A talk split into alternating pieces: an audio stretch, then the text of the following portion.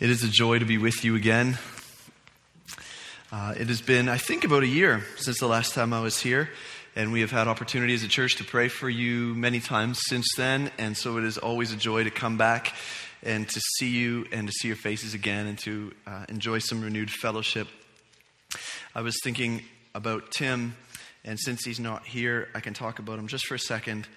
Um, I was just really encouraged lately by your pastor uh, not by anything in particular that he did, but just as I considered his life and his ministry. So um, I'm not sure if he told you, but we were copying you guys and sharing a week of prayer with you. Um, so we weren't using the same resources as you, but we were praying at the same time as you, along with you.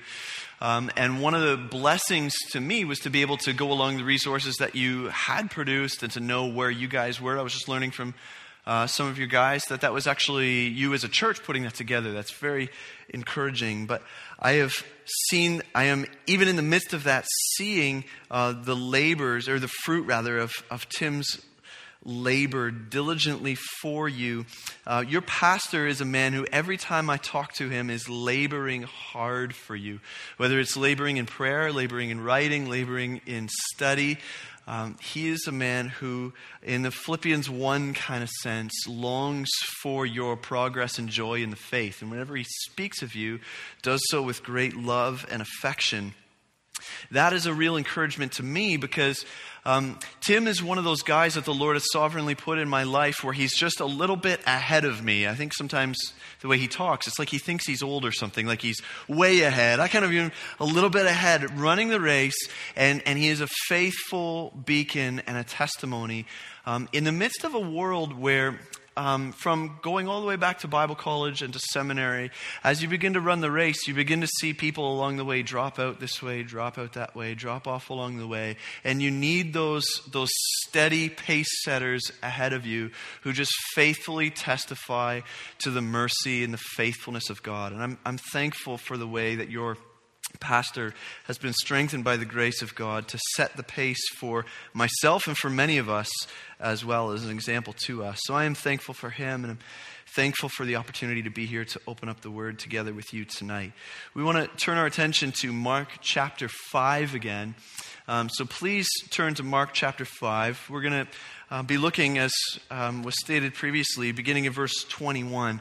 But just before we get into the actual text, as you turn there, just let me um, pray again and ask the Lord to help us.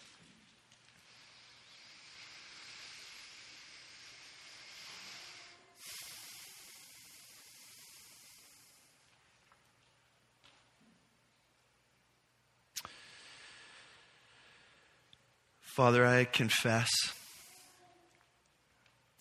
I feel uh, I feel something of my weakness.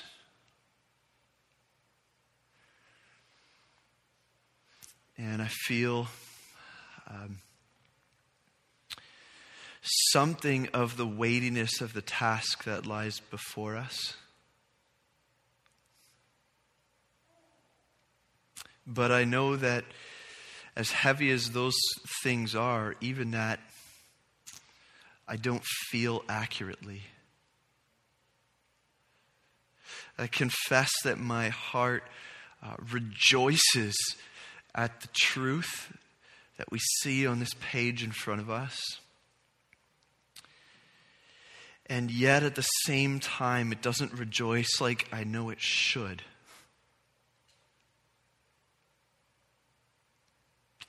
I know, Father, that I need to hear this word as much as any soul in here. And yet it is easy to come not feeling like that is true.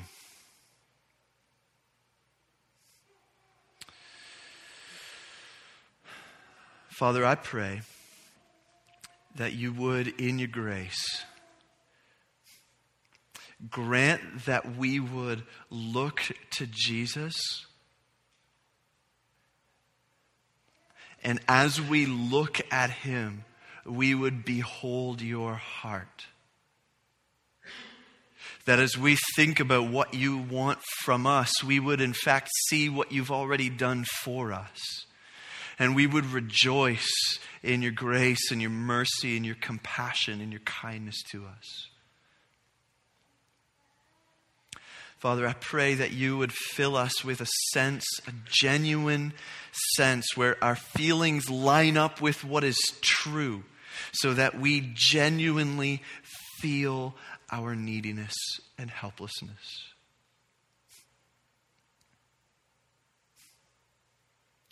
We don't deserve this grace.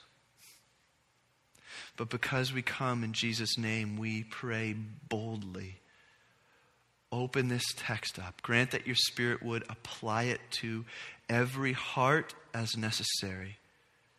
That we would be strengthened and encouraged because we have come and beheld our God.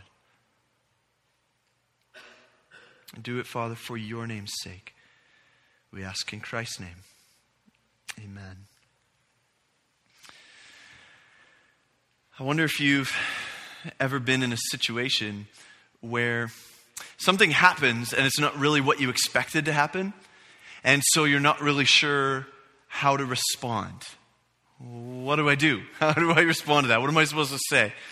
I remember there was a time a few years ago, uh, it was just before we planted the church, and I was in a situation where I was pastoring, but I wasn't the lead pastor, so I wasn't the one preaching every week. And there was another church nearby where they didn't have a pastor, and so they needed pretty uh, continual pulpit supply. So I was able to go several times in a row. Over the span of a couple months, I was there probably about three times, and I was able to go and to share the Word of God with them and have some good fellowship with the saints there.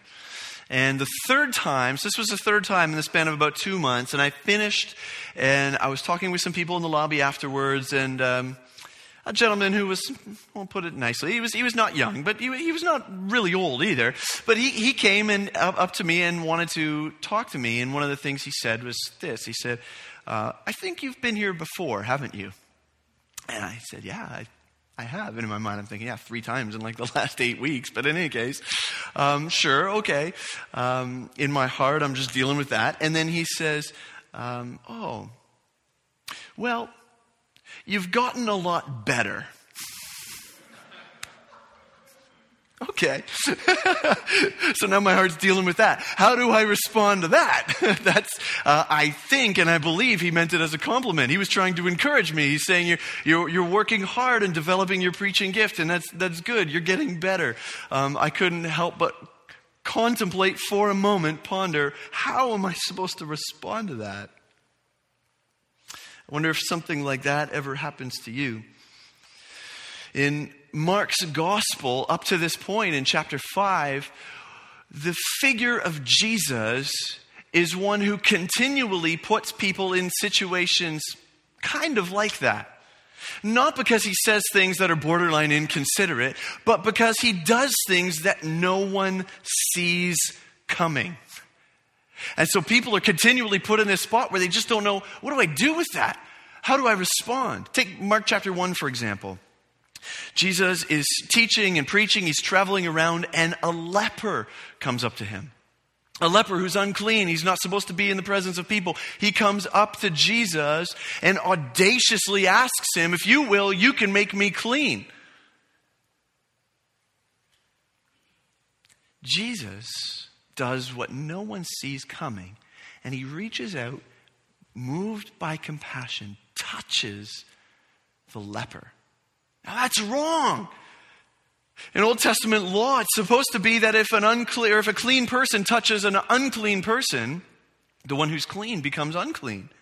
But here's Jesus touching this unclean person, and the unclean person is actually made clean. What in the world? What do you do with that? Mark chapter 2, the very next thing that happens, they bring a paralytic to him. They bring him on the bed and they lower him down through the roof. This bold thing. They lay him down right in Jesus' lap. Now, the people are kind of standing back watching this, thinking to themselves, well, this is something.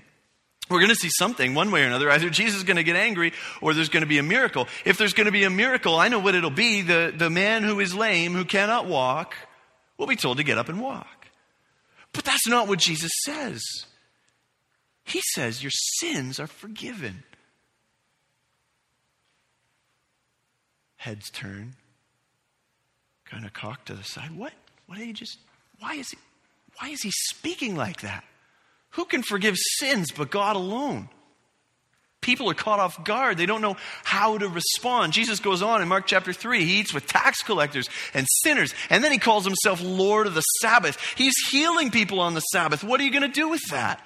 What are you going to do with him? In Mark chapter 4, he's traveling across the sea with his disciples, across the Sea of Galilee, and they're in the boat, and the crazy storm comes. And these trained fishermen who've made their living on this very sea are scared to death because they've never been in the middle of a storm like this. And they begin to panic and they go to wake Jesus up because he's just napping in the back. I mean, what do you do with that, first of all? But second of all, you go to him, they wake him up, they bring him, and, and he comes to the front of the boat and he rebukes the wind and the sea and they obey him. What do you do with a guy who tells nature what to do? The whole natural world obeys him. And then next, it's not just the natural world, it's a supernatural world. Jesus arrives on the shore, of the region of the Gadarenes, and he goes ashore, and there's this crazy demoniac with all this power. He's, he's indwelt by um, thousands of demons, a legion of demons, and everyone is marveling at the power of these demons for some time because he's crazy. He, he, he breaks the chains and the things they tied him up with. He rips off his clothes. He runs around naked. He cuts himself with rocks. He cries out. He lives in tombs. It's a marvel, it's a spectacle. With a word, Jesus sends the legion of his enemies marching. So that those who had seen the demoniac and formerly marveled at that power, now they come, they see the man clothed and in his right mind, talking with Jesus. And they think to themselves, we don't know what to do with that. So they send him away.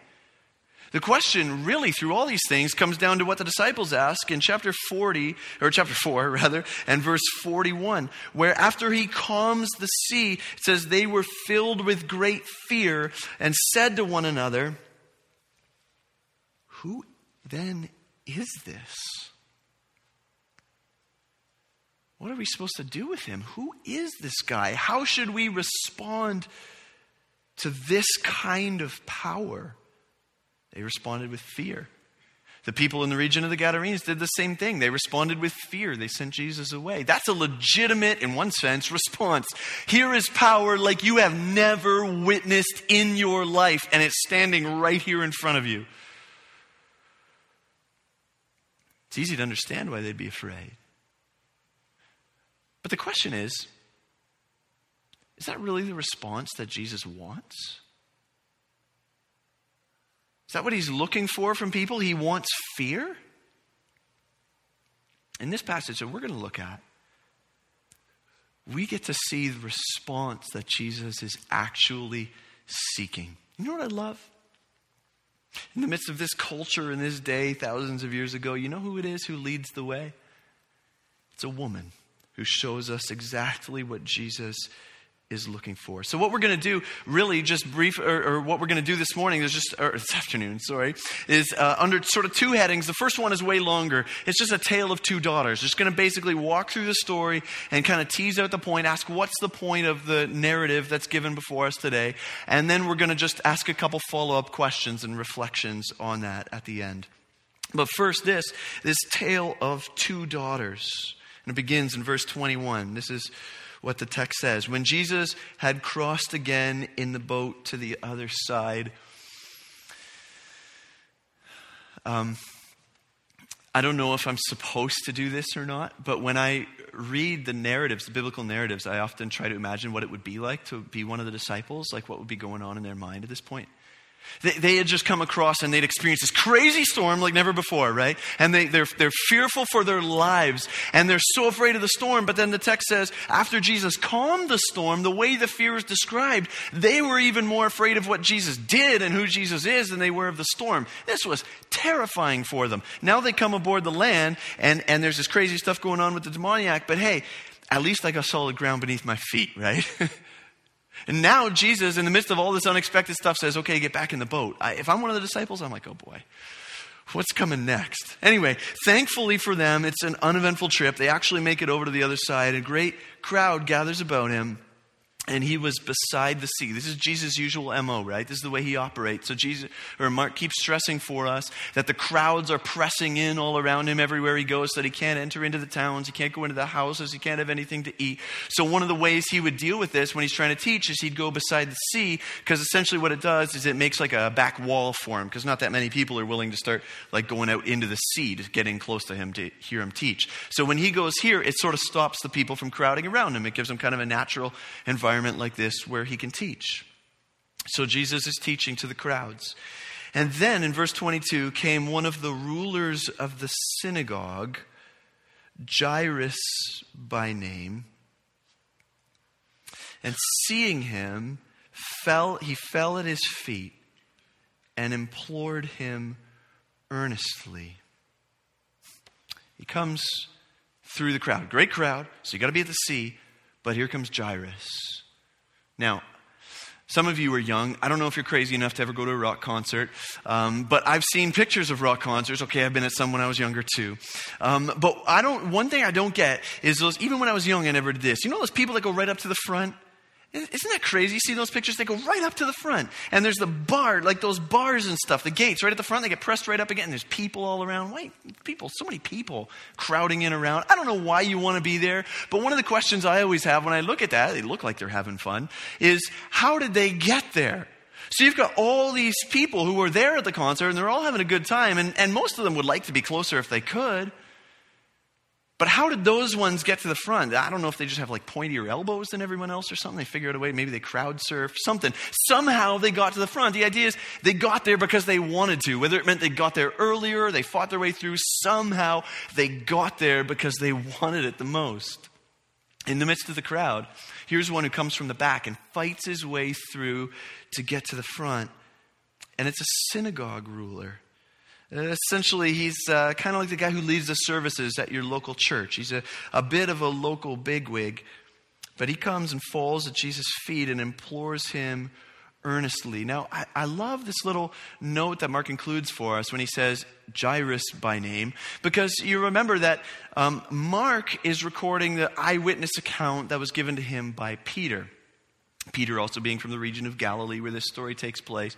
Peter's kind of throwing a shout out to his hometown people here where he's saying, Hey, guys, guess who this was? Like, if I'm telling you a story of all this crazy stuff that happened, and then I'm like, And guess who it was? It was Tim Kerr.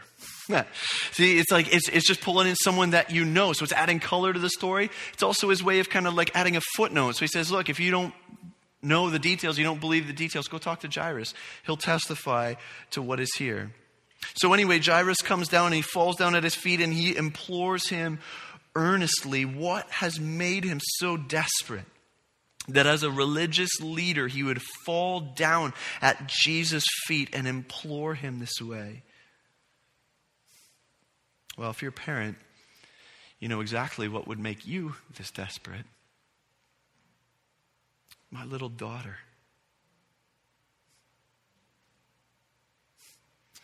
My little daughter is at the point of death. Literally, it could be translated, uh, she's having her last. She's on her last gasps. It's desperate. There's nothing else that can be done. You have to come. Please come. Lay your hands on her that she'll be made well and live. He is desperate.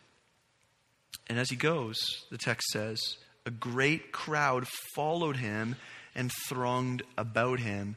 It's getting even crazier than it was before. See, a lot of the people are there because they want to hear Jesus teach. They actually want to hear what he's all about, what he's teaching. But there's a, a significant portion of the people who are following Jesus. You know, you've heard of storm chasers. These people are kind of like miracle chasers. They're just here for the show. They're treating Jesus kind of like a circus sideshow. So they're, so they're following along. Now here's a great opportunity to get really hyped up because Jairus, this local celebrity, comes and Jesus is going to go save his little girl. So here we go. So the crowds are even more excited than they were before and they're following along with him. But if you're trying to travel with a crowd, how fast do you think you're going? You ever been late for church? You're trying to get there, late for work, trying to get there. What always happens when you're late and you're trying to get somewhere in a hurry? Red light, red light, red. Oh, that's frustrating. Why does that always happen? It's kind of the picture you have here. Daughter's dying, and the crowds are pressing in pressing in, pressing in, slowing him down. Something happens as he goes. Verse 25. And there was a woman. Now, the descriptive language here is, is very interesting. What Mark does is something very unique. It's unique in the Gospels, it's unique in Mark. It's, it's not like his typical style, but what he does is he piles up you want me to get technical? Here you go. Seven participial phrases. Basically, what he does is he describes the woman seven with seven different descriptive phrases before he says what she does. Why would someone do that? It's because he wants you to understand who she is and exactly what she has suffered. He wants you to have a clear picture of who this woman is before you even get to the issue of what she does. So I'm going to read a bit of a, a, literal, kind of awkward translation of, of really how Mark does this to try to get across these phrases, one after another after another, piled on top of each other. Verse 25 There was a woman who, having had a discharge of blood for 12 years. That's first descriptor, right? So she's having had a discharge of blood for 12 years. And having suffered much under many physicians. And having spent all that she had. And having not gotten better, but having gotten worse. Now, having heard the reports about Jesus, and now coming up behind him. Is that significant, right? Why does someone approach from behind? Why do you sneak up from behind? Because you don't want to be seen.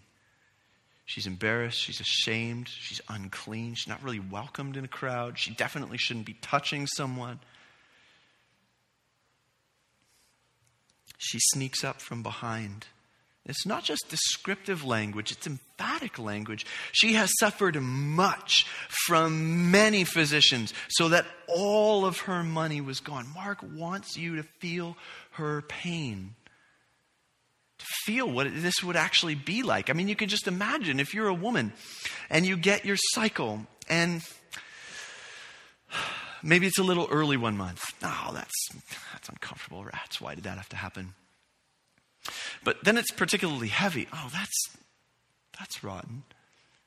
And then it's particularly long five, six, seven, eight days, and it's not showing any sign of slowing down. You're really starting to get concerned at this point. What is actually happening? A week turns into two, turns into a month.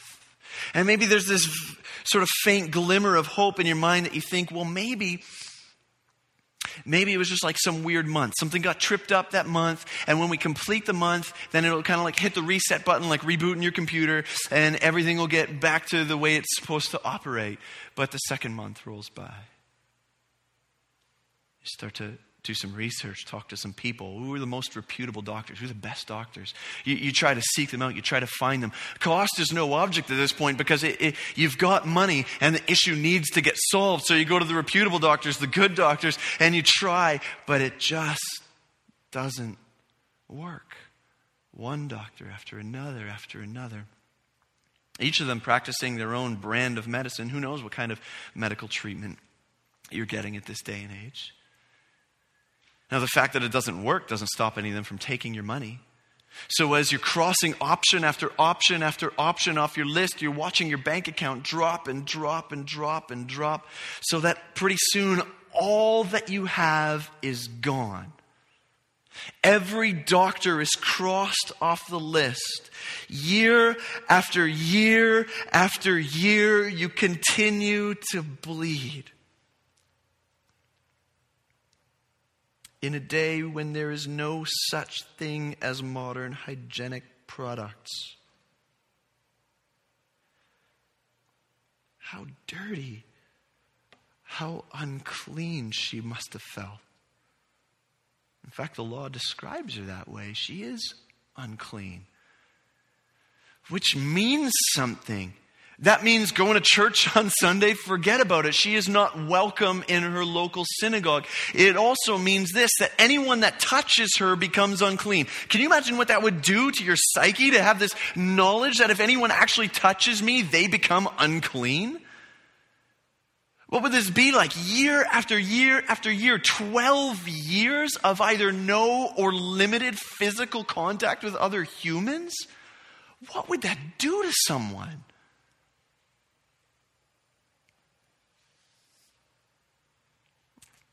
Everywhere she goes, people know.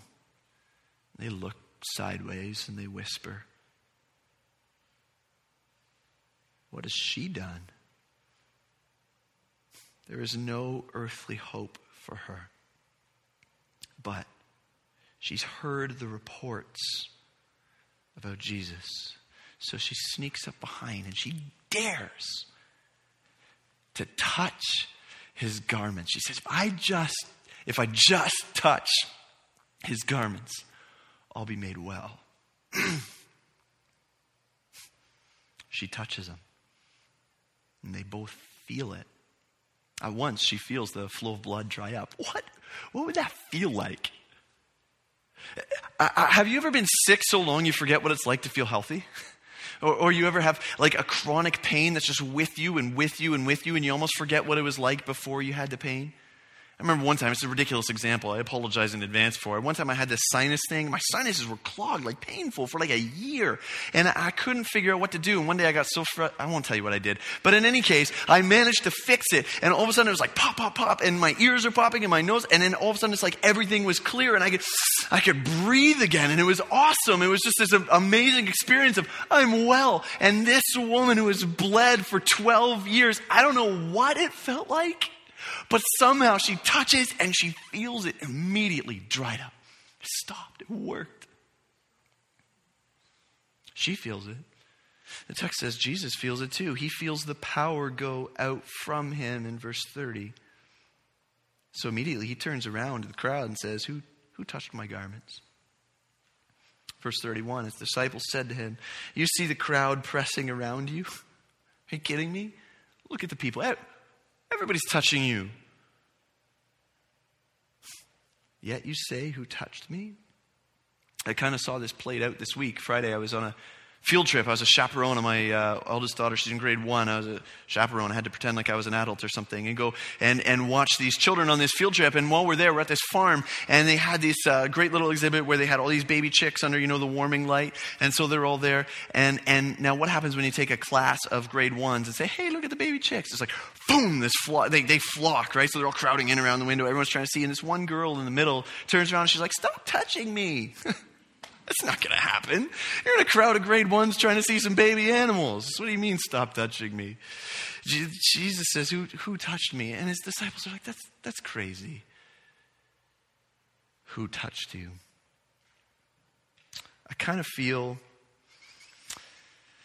kind of feel some sympathy for the disciples. It's easy to condemn them. But I am also a dad who often has tried to get kids and family out the door. Any of you dads ever have this experience? You're, trying to get everyone out the door, right? You're going somewhere, you're running like borderline late, and, and then this kid like for, forgot, forgot shoes or something, and this kid needs a hairbrush, and now this kid has to go pee, and it's like, oh, come on, just everybody, let's go. We're trying to get somewhere.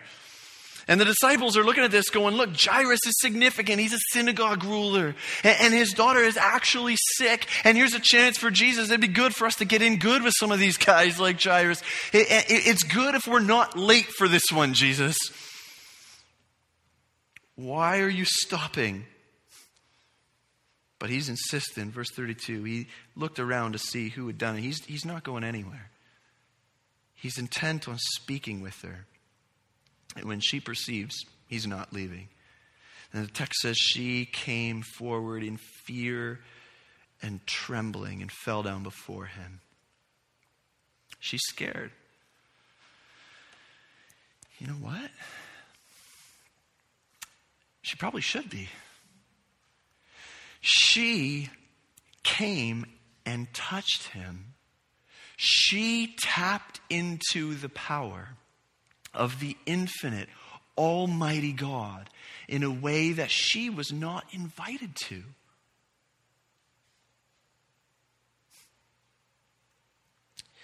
She should not be out in public.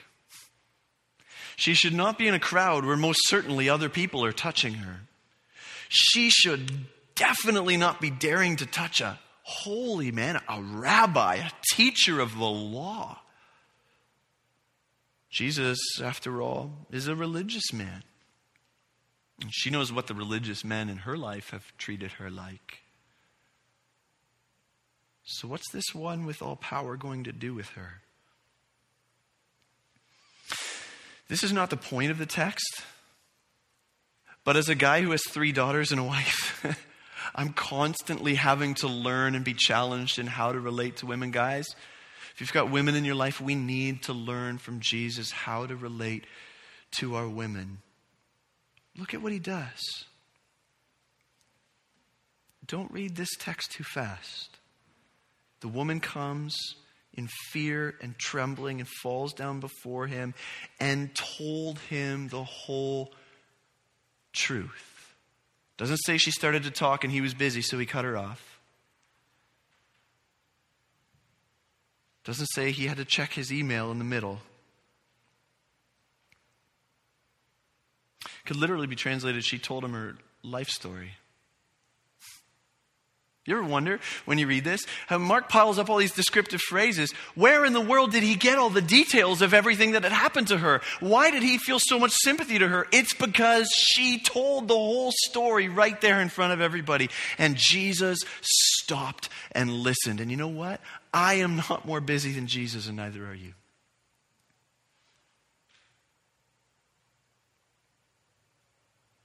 And so Jesus takes the time to disengage from what he's doing to engage with the woman in front of him, then we need to do the same.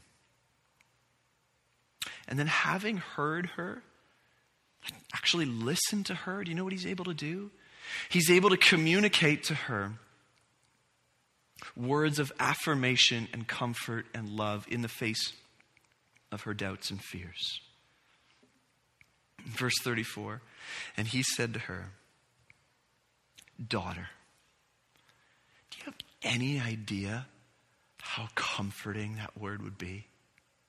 This outcast, not welcome in the synagogue, not welcomed by her family, not welcomed anymore by doctors because she doesn't have any money, no human touch for 12 years. Here's this man with the power of God who looks at her with compassion and says, Daughter,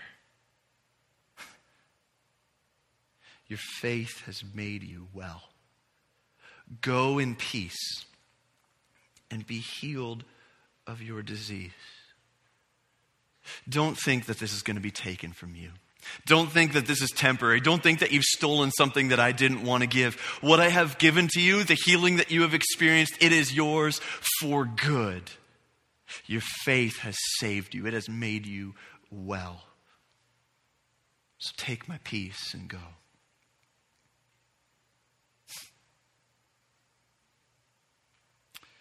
Jairus was desperate for his daughter. Jesus has all the time in the world for his.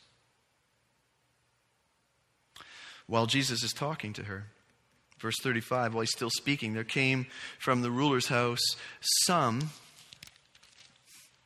who said, Your daughter is dead.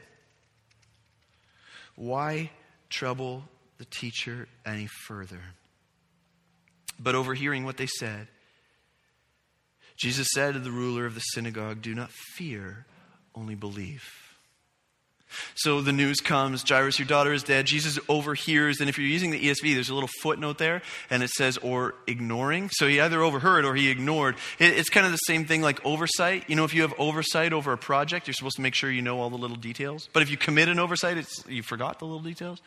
So it's, it's that same kind of thing here with, with overhearing, where Jesus overhears something that wasn't actually spoken to him, but he ignores it anyway. He hears it, and he's like, okay, Jairus, just don't even pay any attention to that. Just, just, just have faith. Just believe. Don't fear. Only believe. And so they go. They go to the house. He takes with him just Peter and James and John. And they come to the house. And there is a great commotion in verse 38 people weeping and wailing loudly. So, uh, common custom in that day was dictated. Uh, even the poorest of Jewish families, one writer says, uh, should have, at the very least, two flute players and one wailing woman. Hmm. So th- this is this is the way this culture mourns. So what you do is you show everyone else how sorrowful you are by paying someone else to grieve for you.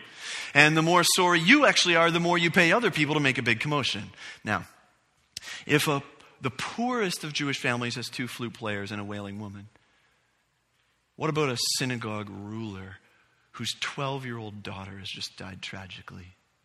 This is a commotion. People weeping and wailing, and Jesus gets there in the midst of all the commotion and he says, Hey, why are you guys so upset? She's not dead, she's just sleeping. and they go from, Oh, what is wrong with you? How do they do that? Do you see what the text says? And they laughed at him. They were just wailing. Now they're laughing. How do they do that? Well, they do that because they're professionals, right? So they're not actually feeling it, they're just, they're just wailing along with it. But here's the thing about having professionals there is they're professionals. Now, I used to work at a funeral home, and um, I know that people do not call the funeral home unless they're sure. Right?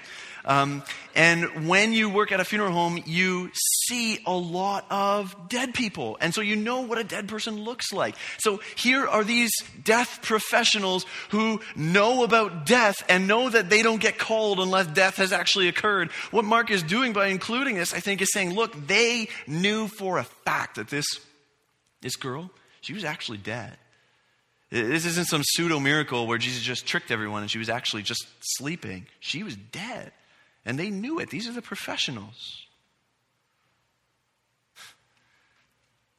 But he put them all outside. Verse 40. And he took the child's father and mother and those who were with him and went in where the child was. And I love this.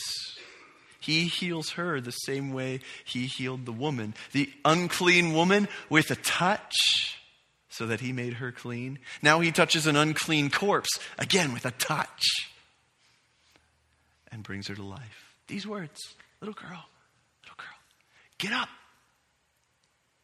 Sometimes in our house, our kids actually sleep later than us on Christmas morning. And so it's one of those things where it's like, you know, you want to get them up and you're trying to be nice, but like, get up, get up.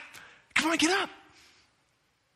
It's not a special incantation. It's not some magic formula. There's no abracadabra here.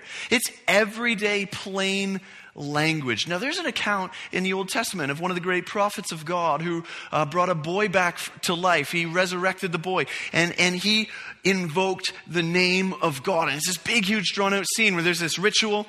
And he lays on the boy, and he stretches out his arms, and he breathes in his mouth, he invokes the name of God, and, and there's this big, huge thing, and then the boy is raised to life. Jesus kind of just walks over. He does not break a sweat. He doesn't even need to invoke the name of God because the authority is all his. He just says, hey, get up.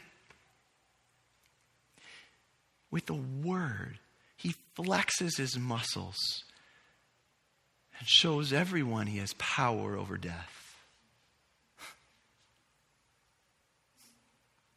And in what seems like a remarkable understatement, says they were overcome with amazement. Text is interested in showing us this is legit. She was really dead. She's really alive. She gets up. She starts walking. That's what 12 year olds do. Jesus says, give her something to eat. That's what 12 year olds do too. So he's saying, look, she is really well. She is healed. It's done. And they are overcome with amazement. And then I love this. Look at what it says in verse 43. Who can get away with this? I don't know. Look at what Jesus does. And he strictly charged them that no one should know this. really? We hired wailers. There's a whole crowd of people that followed us. There's all the people who brought the report that she was dead in the first place. There's all the other disciples outside who weren't able to come in with Jesus. What about the extended family who've probably already been notified so that they can come for the funeral?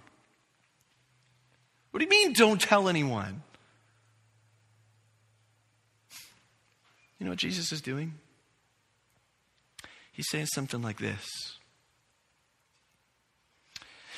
You simply don't have categories for understanding what it means that I have power of life over death.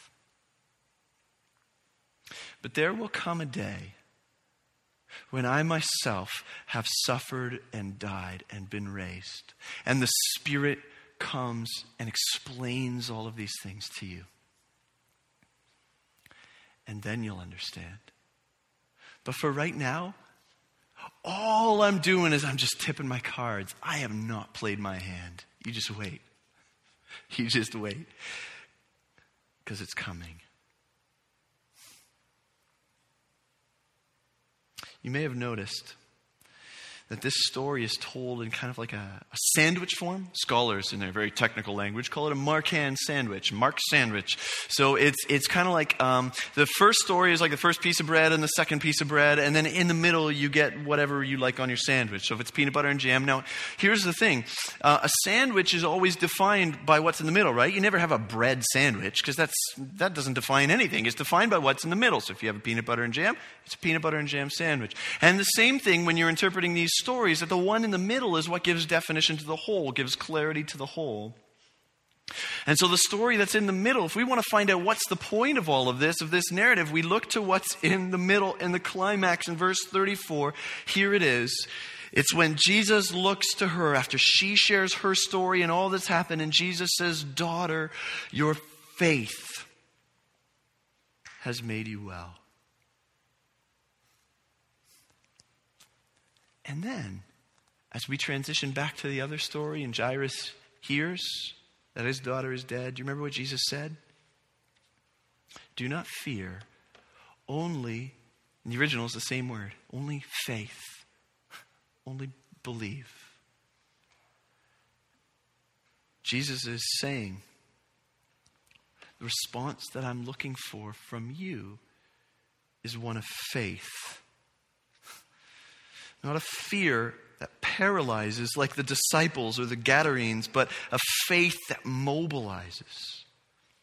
If faith is the point of these stories, if faith is what Jesus is looking for, then I think it would serve us well as we sort of round this out to just think for a second a couple questions about what this story actually teaches us about faith. How is it that we are supposed to respond? First question is this What is faith?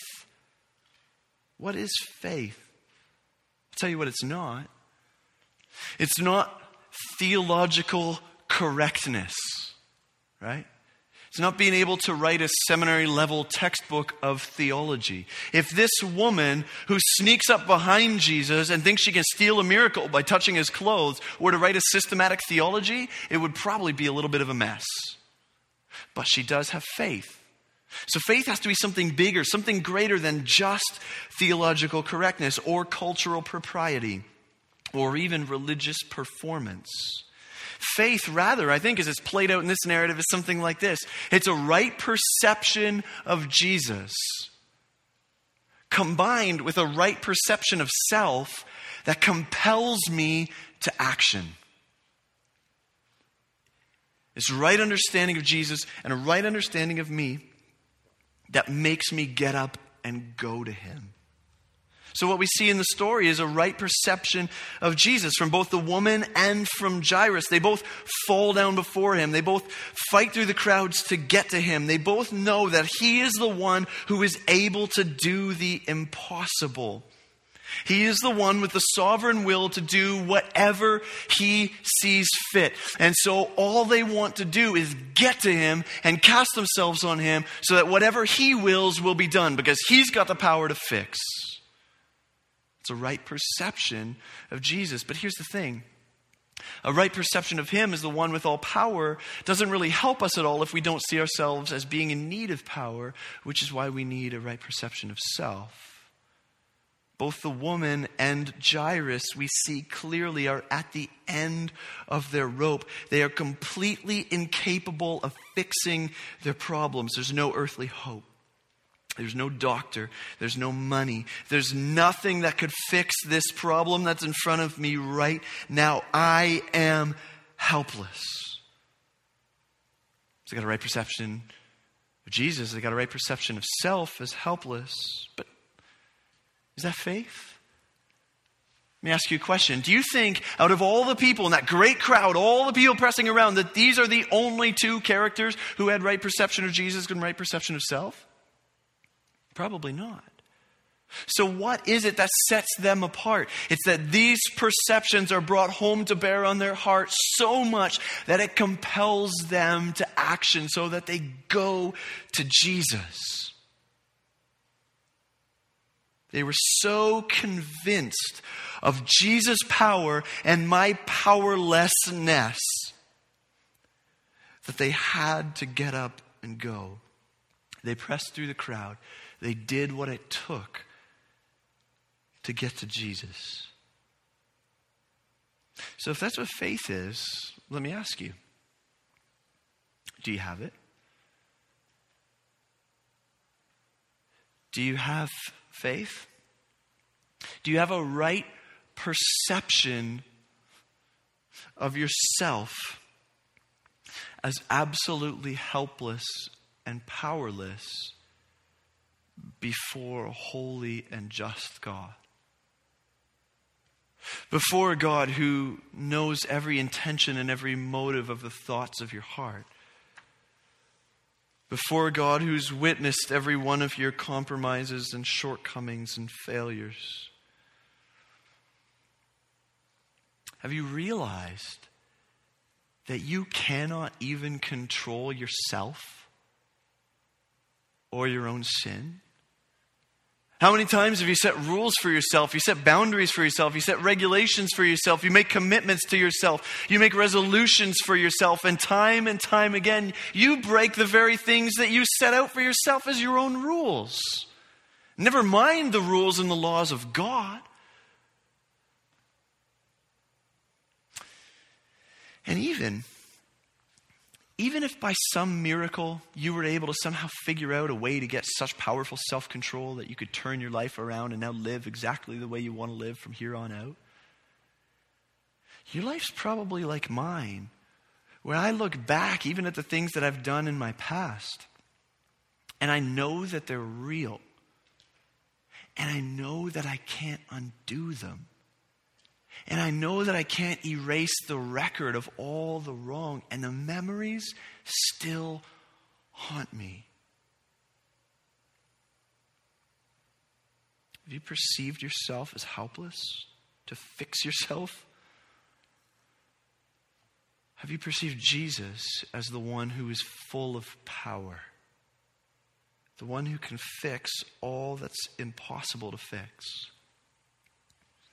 The one who came to take the debt that was impossible for you to pay by dying on a cross, bearing your sin, suffering in your place, and being buried in the ground, so that on the third day, when he rose again, he could give us the gift of life and peace with God for all who come to him by faith. This whole problem that I can't fix of the record of my guilt, Jesus took and he set it aside, nailing it to the cross. Rising again on the third day to show that by his power the debt is paid.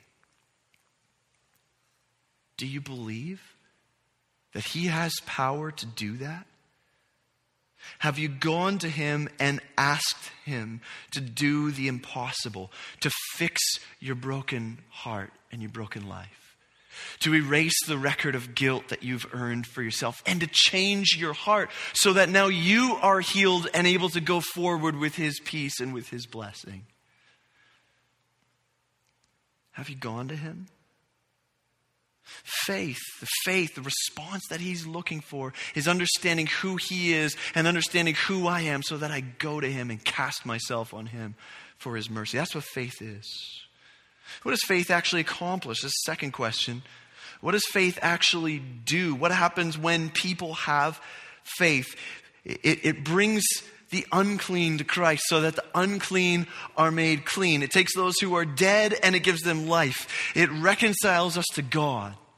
It establishes our standing with God. Okay, there's, there's lots of similarities between these two stories that are bound up together. Both of them involve the word daughter. Both of them um, involve the number of 12 years. Both of them, there's unclean people healed by the touch of Jesus. But there's all kinds of stuff that's different in the two stories, too.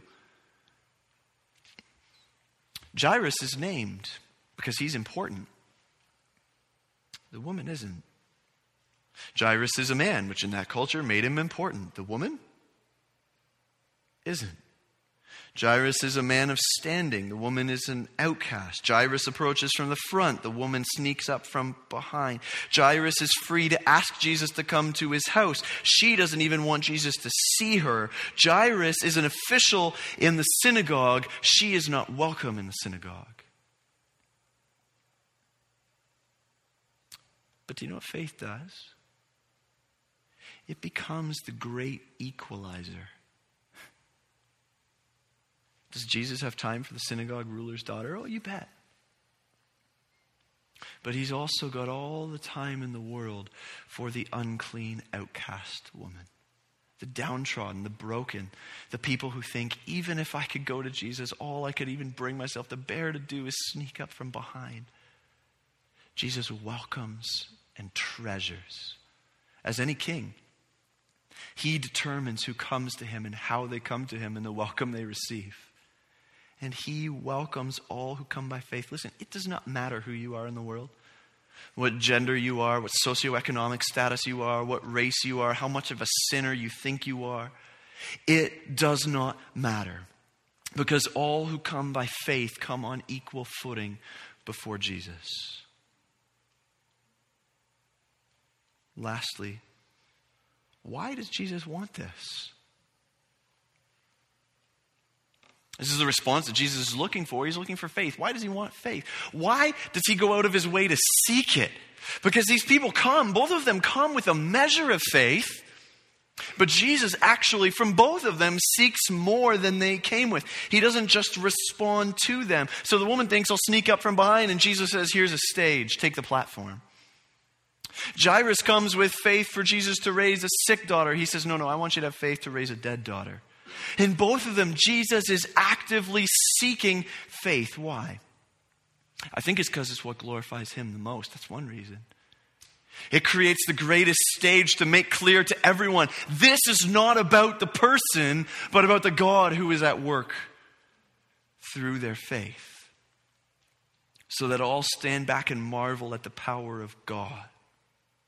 It's for His glory, for the display of His power and His blessing.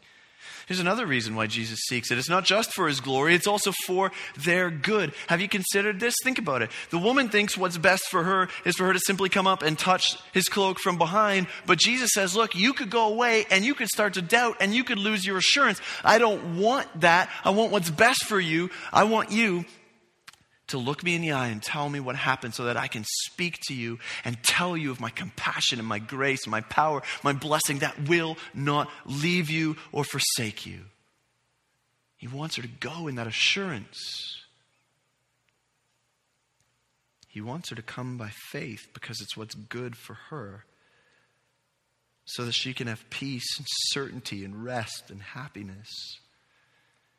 He also seeks faith Here's the third reason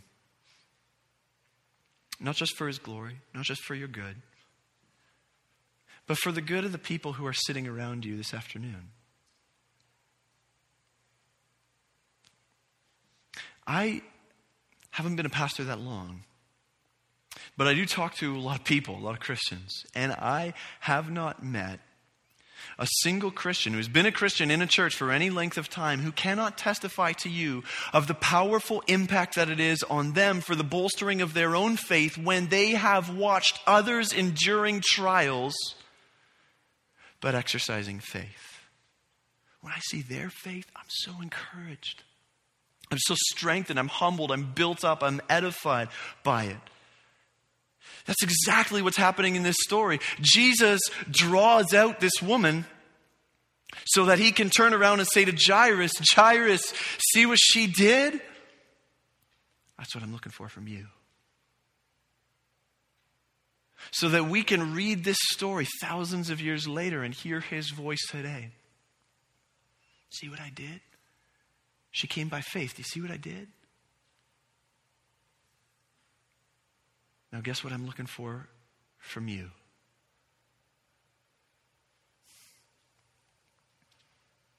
Do you know that Jesus is still seeking that kind of faith from you right now? In the midst of your trials, whatever situation you are enduring right now, for the sake of His glory, the revealing of His power, for the sake of your good and the good of your brothers and sisters around you this afternoon. What He's looking for from you is faith. How are you supposed to respond? What do you do? What do you do with Jesus, this guy with all power?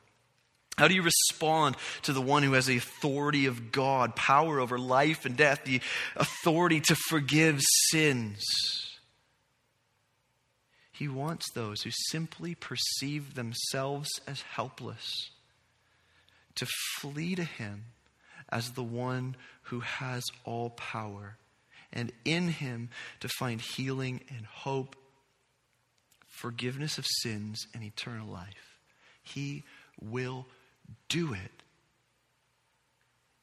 if we come by faith. So let's pray. Father, we can confess that this is what we need. We can agree with the text that this is what we need. We can say with our lips that, yeah, we need faith. But, Father, just as we've rightly evaluated ourselves, we recognize that even still now, we are powerless to stir up in ourselves the type of faith that we need, the, the response that you're looking for. We can't drum it up. We need your grace. So, Father, I pray for every soul here. Grant that we would see ourselves and our desperate need more clearly than ever. Grant that we would see the sufficiency of our Savior more clearly than ever. And Father, please grant that every soul here would fight through the crowd, the doubts, the distractions, and get to Jesus. Because we pray in His name. Amen.